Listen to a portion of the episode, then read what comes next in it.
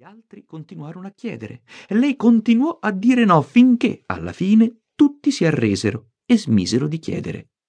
Ed ecco che quando la testuggine, rattristata e stordita dalla mancanza di tutta l'attenzione che aveva avuto su di sé, impulsivamente disse Sì, ok, scommetto che posso battere quella lepre ancora una volta. Sì. Fino ad ora non sono mai stata battuta dalla lepre, pensò la testuggine. In effetti sto 1 a 0. Sono imbattuta nella mia carriera agonistica. Come si vince una gara? Lento e costante. È così che dicono, giusto?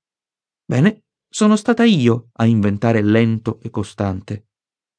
Va bene così. Andrà bene così. Una vittoria può essere un colpo di fortuna. Due volte e i dubbi spariranno.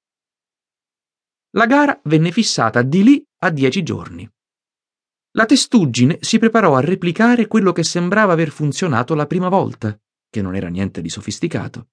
Dieta semplice, qualche passeggiatina, un po' di questo, un po' di quello. Non voleva rimuginarci troppo. Aveva intenzione di concentrarsi soltanto sull'essere lenta e costante.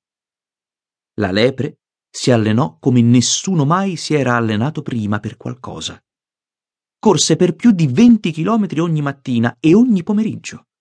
Guardò i filmati della sua vecchia gara. Dormì otto ore a notte, cosa praticamente inaudita per una lepre, e lo fece sotto una parete completamente tappezzata con le cattiverie e le malignità che tutti avevano detto su di lei in tutti gli anni trascorsi dalla leggendaria gara che le aveva rovinato la vita.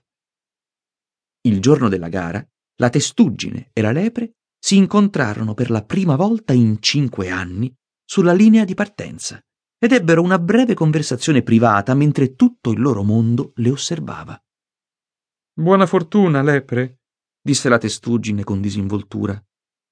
Aspetta, sai cos'è divertente? Fallo ancora.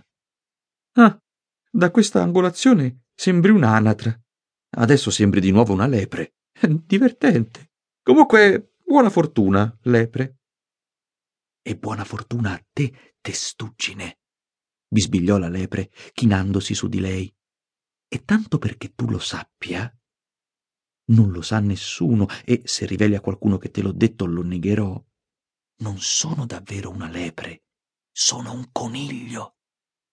Non era vero. La lepre lo disse soltanto per sfotterla. Pronti? Partenza? Via! Ci fu uno sparo e la testuggine e la lepre scattarono insieme dalla linea di partenza.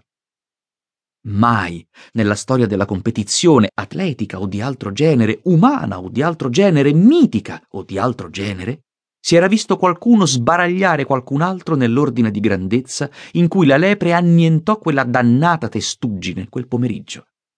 In pochi secondi la lepre conduceva per centinaia di metri. In pochi minuti era in testa, staccata per più di un chilometro. La testuggine arrancava, lenta e costante. Ma quando le venne l'ansia per aver perso di vista la sua avversaria e il terrore per quello che lei sembrava aver fatto ai suoi eredi, cominciò ad accelerare, meno lenta e meno costante. Ma contò ben poco. In breve, meno di venti minuti dopo l'inizio della corsa degli undici chilometri, una voce risalì il percorso della gara fino alla linea di partenza. La voce che la lepre non avesse soltanto vinto la competizione e non avesse soltanto stabilito il suo miglior record personale, ma che avesse anche stabilito record mondiali, non solo per le lepri, ma anche per i leporidi e per tutti i mammiferi al di sotto dei 9 chilogrammi. Quando la notizia giunse all'orecchie della testuggine, in pratica ancora sotto lo striscione della linea di partenza, lei svenne. Oh, adesso è lei che sonnecchia? Non è mica tanto divertente, interruppe lì vicino una capra ubriaca di vino di Ravanello. Quelli che non conoscevano il contesto, che non avevano sentito parlare della prima gara, non compresero mai che cosa ci fosse di così importante nella seconda. Una testuggine sfida una lepre in una gara di corsa e la lepre vince? Ok, loro non capirono la storia, perciò non la ripeterono e non si seppe mai in giro. Ma quelli che erano lì per entrambe le gare sapevano che cosa c'era di tanto speciale in ciò che avevano visto.